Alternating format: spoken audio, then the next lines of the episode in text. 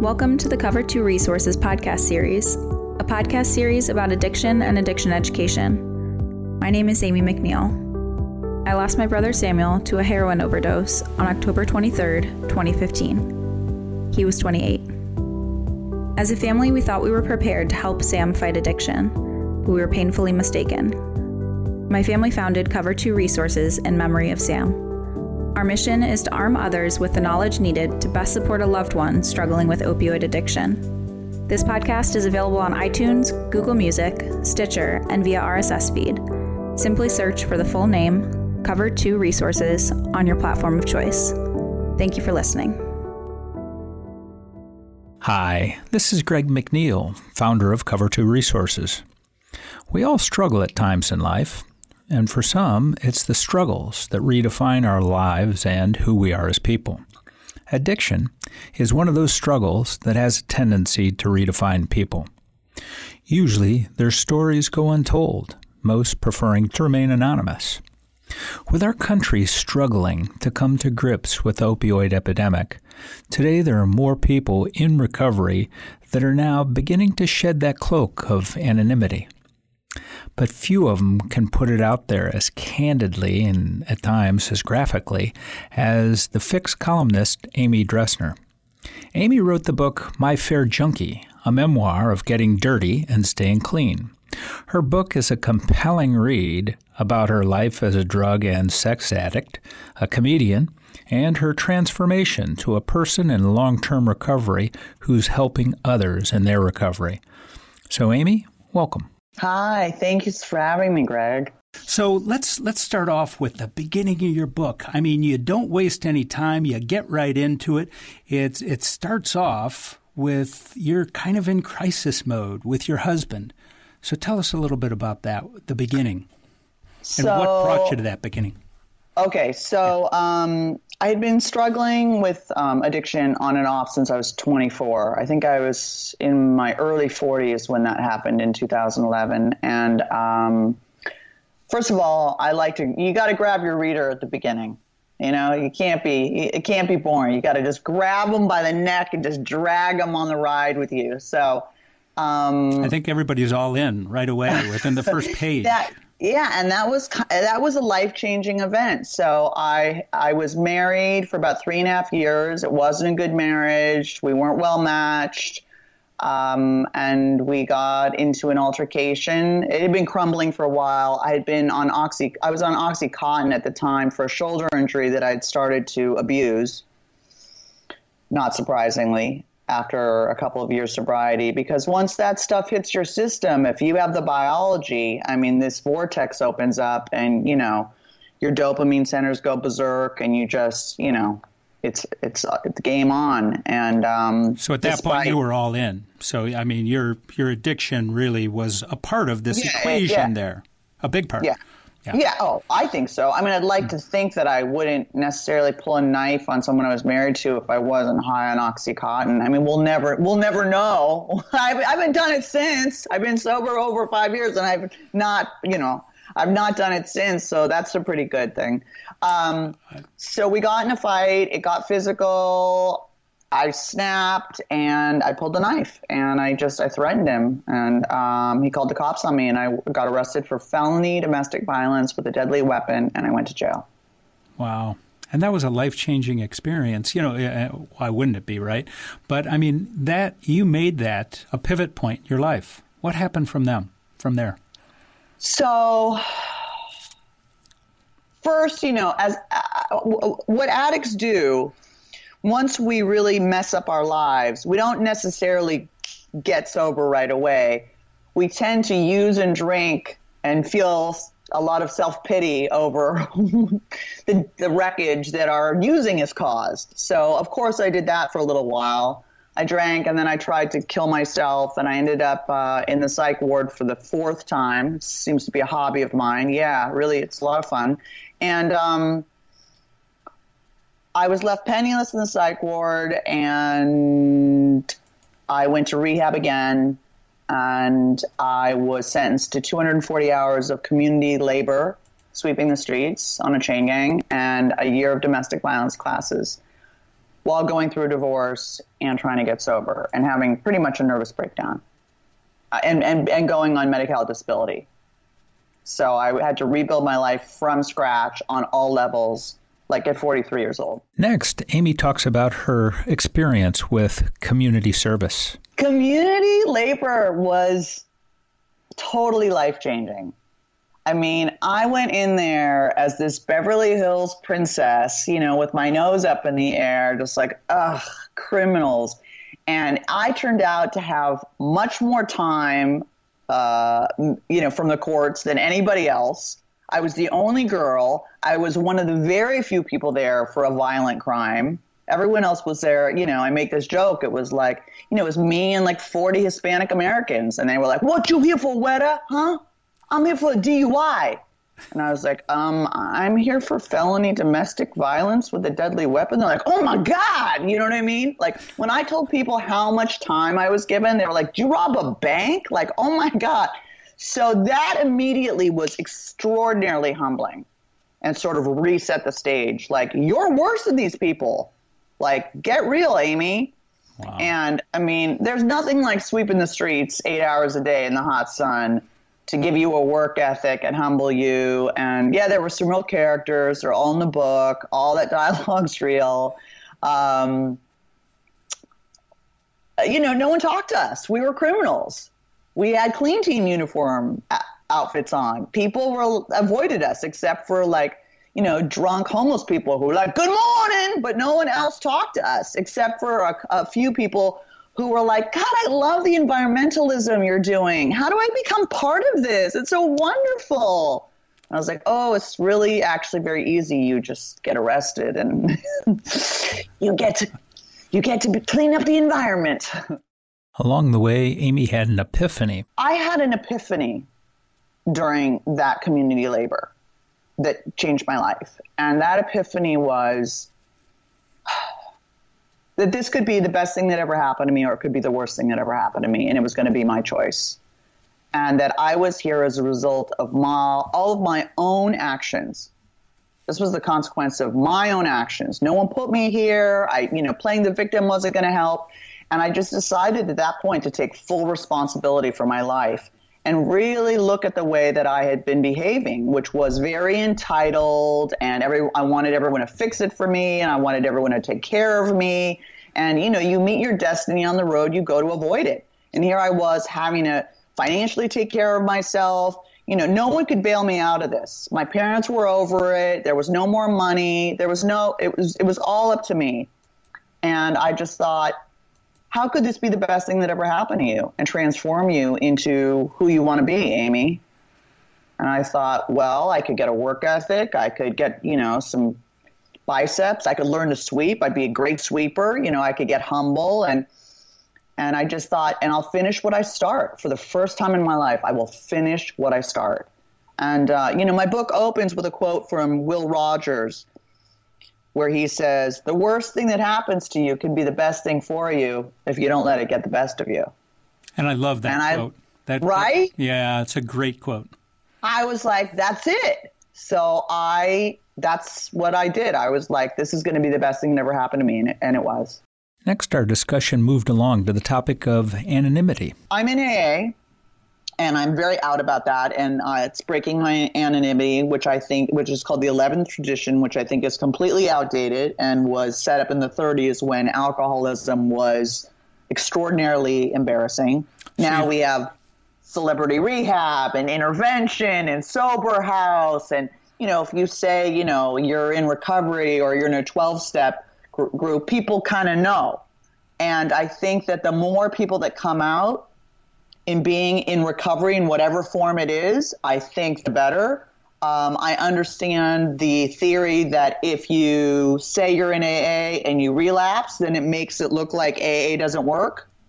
Um, to that, I say AA doesn't work for everybody. Number one, uh, it doesn't have that greatest the greatest percentage of uh, success. Um, people, hardcore fundamentalists, are like, you know, well, that's because, you know, if, if you fail in AA, it's you. You did it wrong. And I just think, again, addiction is very personal and some, not, it's not for everybody. But I also think, you know, I talk about it in the book because I want people to know it's not some weird Christian cult where it's just old men and like, you know, in a basement drinking crappy coffee. Yeah. So I understand that time being sober is important and should be revered and is is a goal. You want to have continuous sobriety. I get that. The problem is that there are people with 20 years sober who still aren't very nice people. You know what I mean? Um, and there are people with two years sober who are much more evolved and sort of plugged in and grounded and spiritual. So time doesn't uh, time is not always a tool. The other problem is when there's a social hierarchy, there becomes judgment. So I've heard a lot of people say I could never relapse because I'd be too embarrassed to come back. So there's this social capital, you know, and it's like, what are you embarrassed about? It's a room full of drunks. Like, who cares? Like, everyone's journey is different. Don't be embarrassed. Keep coming back. Like, and I don't like that. I don't like the fact that some people are judged. You know that, that you know if you have a lot of time, you're put up on some weird pedestal. Amy talks about looking out into the crowd at a meeting and noticing a number of celebrities. I showed up in a ripped t-shirt with dirty hair. I thought it was like 13 people. It's like a 300 person meeting full of rock stars. I was terrified. And I had to do like a 25 minute share and I was just like, "Oh god." And I know from you know the fact that I'm sort of extremist and and brash that either people are going to love me or they're going to hate me. There's not usually an in between. They're either really on board and they're like, "Wow, love your honesty. You're hilarious. You're so raw." Or they're like, "Wow, are you obnoxious and horrible and like so when I saw these rock stars when I was speaking the meeting and I'm speaking at a podium, you know, with a mic, and I'm just like, oh my God. And I just, you know, thank God for my background in comedy. I just went into my store and I just thought, you know, again, I also thought, who cares? They're, they're going to have another speaker next week. Who cares if I bomb? You know, they're not going to be thinking about that. But I, I destroyed, and one of these big famous rock stars came up to me and he just said, "You're crazy, beautiful! Oh my god!" And he like blew me this big kiss after I spoke, and it was like, it was just kind of cool, you know. The old school thing is that you know if you're on certain medications, you're not sober, right. and I think you know that AA is for your alcoholism, and if you have mental illness, you take it to a psychiatrist. You don't do the twelve steps for diabetes. Like it's not Christian Science. It's not Scientology and I don't like that. And I make sure people know, like, if you have mental illness, take medication for it. You know, it's like it's a separate issue, and it makes it much harder to get sober. And uh, unfortunately, mental illness and addiction, the comorbidity of it is so high, as you know. A lot of people are self-medicating, and you know, there's a lot of depression and bipolarity along with addiction. It's very, very, very common. And I think that we need to catch up with the fact that, you know, medication is, does, you know, it doesn't make you high. It makes you undepressed and normal. That's what you're getting to. Otherwise, I wouldn't have been on six psych meds while I was smoking meth. Like, it didn't do the job. um, I have epilepsy now, and I'm on two medications that are pretty controlled. And I did write a piece about it, and I don't know what the com. I never read the comments, but it's like I don't abuse that medication. I don't feel high from it. And I finally have a normal EEG. So, you know, there are times when it's okay to take potentially addictive medication if you have a life threatening illness and you can take it corrective, correctly.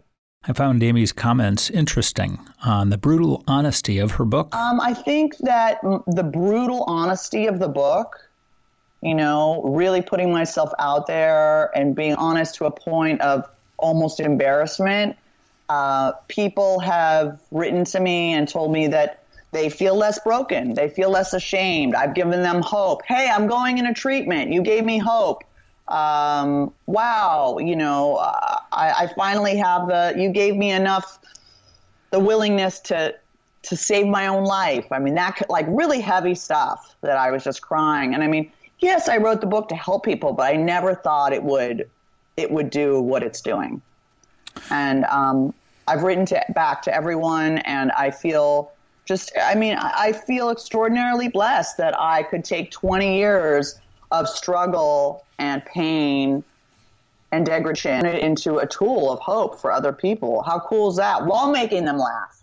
We talk next about political correctness and the vocabulary of addiction. Ugh. Substance use disorder, I mean, okay, when I first went to treatment 20 years ago, that wasn't even something that existed, you know. I was drug dependent or drug, you know, drug addiction. Um, yeah, there's a big push in the recovery advocacy movement to sort of destigmatize the word and use something that sounds very medical. And I understand that for legal situations, and I understand that for insurance purposes. And uh, but I also think that sometimes it's dishonest. I think that um, for me, owning the words takes out the shame. I own the words. And there was something about it. Uh, my book is not PC. I'm not PC. As an ex comic and a writer, I don't like to be told what words I can use. I certainly don't like other, you know, uh, people in recovery policing me on what type of words I can use. Um, you know, My Fair Junkie was a play on My Fair Lady, which is a Pygmalion story, which is a story about transformation. My Fair Girl with Substance Use Disorder wouldn't have been that great of a title. you know what I mean? A little um, bit long. a memoir of getting dirty and staying clean. That was, you know, a, a concept that I came up with with with my publishers and it's a play on getting dirty, like all that really kind of gnarly sex I had with people in my car, and also sweeping the streets. I mean, I would come home and literally soot would just pour, be pouring off me in the shower. So, um, I'm not one for. I'm pretty blunt. I can be pretty irreverent. Uh, I think as you know gay people have taken back you know certain words and the black community have taken back certain words there is a, a feeling of empowerment when you take back words and use them for yourself uh, that that that have been used to denigrate you in the past. And you own it. So, and that's i'm not saying people that are have not had addiction you know, telling me, oh, you're a junkie or you were a junkie, like that, I, I don't think I'd be that thrilled with. So I understand also change the vernaculars, trying to change the stigma. I don't think that's going to be sufficient. I just don't. I think that we've changed, you know, AIDS had a very, very uh, medical sounding name, right? But people were still totally freaked out by it. And people with AIDS were still stigmatized until what? Until AIDS awareness, an AIDS walk, an AIDS ride, and until there became a cocktail where it wasn't a death sentence anymore. So I think that the language is, you know, it's a it's a great idea. I don't think it's going to be sufficient. I think that's what's what's going to work is more people coming out with their stories and more people coming out in recovery and giving people hope that there's that there is an end and that you can come out of this and it's not a lethal you know life ending thing. So let's substance use disorder sounds like a medical like there's a medical answer. And when you go to treatment, and I've been in treatment six times, you know, there's not a lot of medical stuff going on there. Amy talks about her reader's reaction to My Fair Junkie. They're like, "Thank you for making me feel less ashamed and less broken and less alone."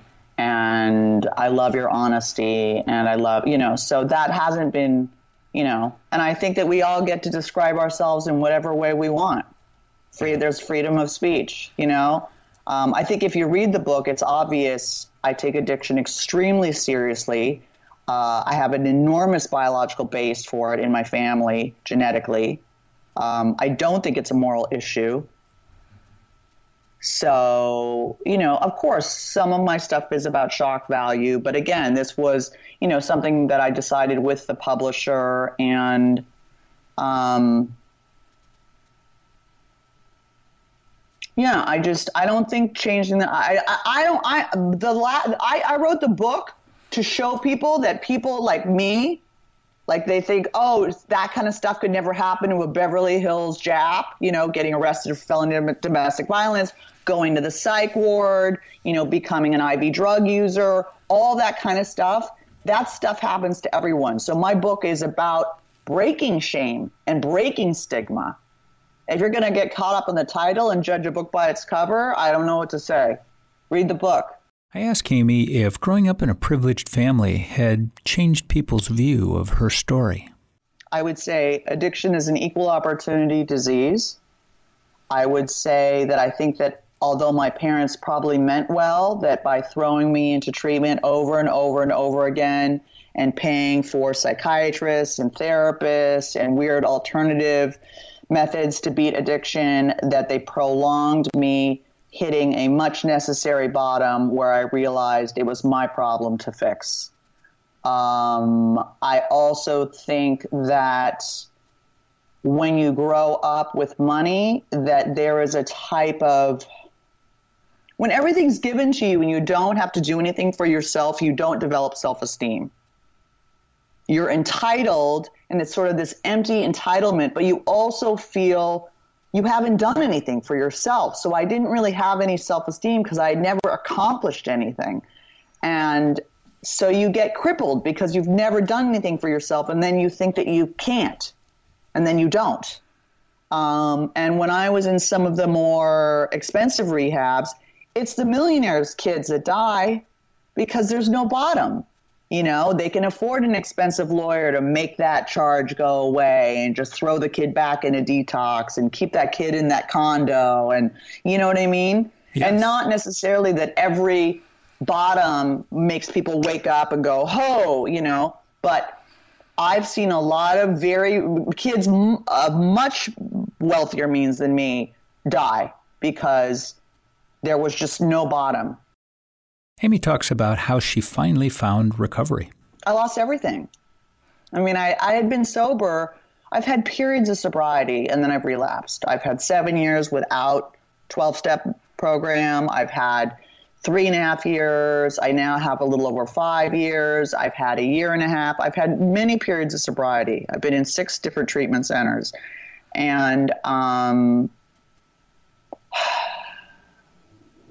this sobriety feels different because I built it myself and I lost everything. And I built a life worth living. And I also dealt with some of the core issues that were keeping me using, which were my immaturity and not wanting to grow up and not wanting to take consequences and not wanting to feel my feelings. As my dad says, welcome to the real world, rookie. You know, now my mother is in an assisted living with, you know, the beginnings of dementia in a wheelchair, and guess who's her power of attorney and has to control everything? Me. So everything I've avoided, where I'm like, I don't want to do taxes and money and budgeting. It's like now I now I've, you know, I've again I've met my destiny on the road I went to avoid it.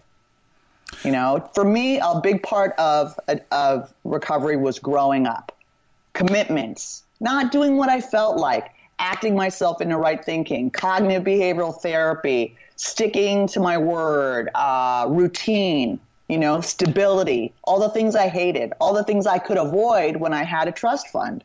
I didn't have a job, I didn't have to do anything.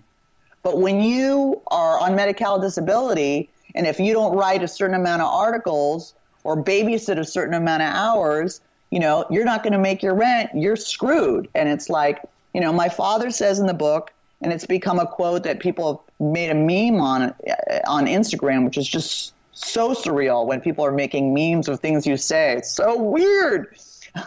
um, my father said to me probably 20 years ago discipline creates stability. Stability does not create discipline. And I didn't really get it. And now I finally got it. It's that routine, it's that disciplined life that creates a feeling of stability inside. If you're waiting to feel stable before you write or go to your job or get sober or go to the gym, you're waiting forever. It's in the doing that you become ready. You're never going to feel ready. Do you think I felt ready to write a book? Absolutely not. I didn't know what I was doing. It was my first book. It was like walking in the dark with a pen light. You know, I was like, ah, where am I going? You know, I had written editorial. I didn't know what I was doing, you know, but that's how, that's everything. Next, Amy talks about what she hopes people take away from My Fair Junkie. And I think the other thing I'd like people to take away from the book is like to also keep a sense of humor. I mean, addiction's serious, absolutely, and I've almost died from it many, many times, and I've had grand mal epilepsy now because of it, and I've tried to kill myself four times with box cutters and slitting my wrists and pills and all that kind of stuff. But it's like, you know, what helped me get through it was not taking myself so seriously and having some hope and pulling myself back out of the story and seeing it as a story so that I could get through it you know, and realizing that the way you feel now is not the way you're going to feel forever. And I mean, if I can recover, anybody can recover for real. Parting thoughts for the listeners, Amy? It took me a long time to realize that if I had an urge, if I could just buy myself 20 minutes, that urge would pass, whether I picked up or not.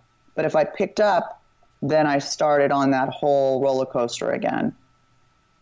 And there have been times in this in this five years where I've wanted to pick up, where I've been like, I don't, I, I want to, I want to check out. I don't want this, you know, and I haven't. So you can stay sober even if you have moments. You know, your your thoughts are not your actions. You can have a thought to use and still not use.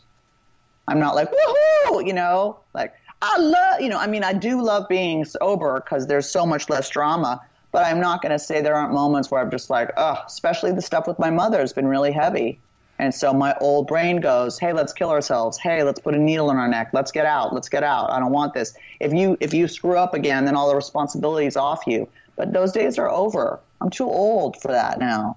And it's like the feelings pass and you adjust. It's hard cuz it's new. That's it. It's like the gym. It's hard because it's new and then you get it.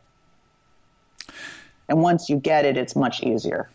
You know, staying sober is so much easier than get getting sober, unfortunately. We've been joined today by Amy Dresner.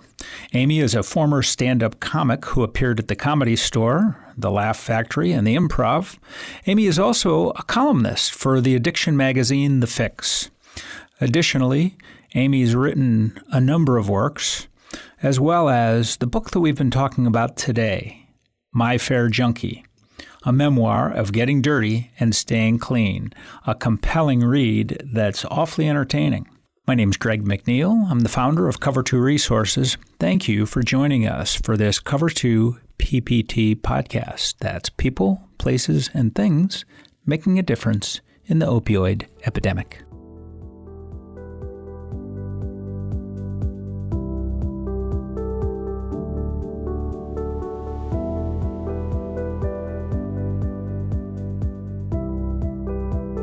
Thank you for tuning in to this episode of the Cover 2 Resources podcast. This episode is a production of Cover 2 Resources and is made possible by listeners like you. If you'd like to donate or to sponsor a future podcast, please visit cover2.org. As always, thank you for listening. Together, we can make a difference in the opioid epidemic, one life at a time.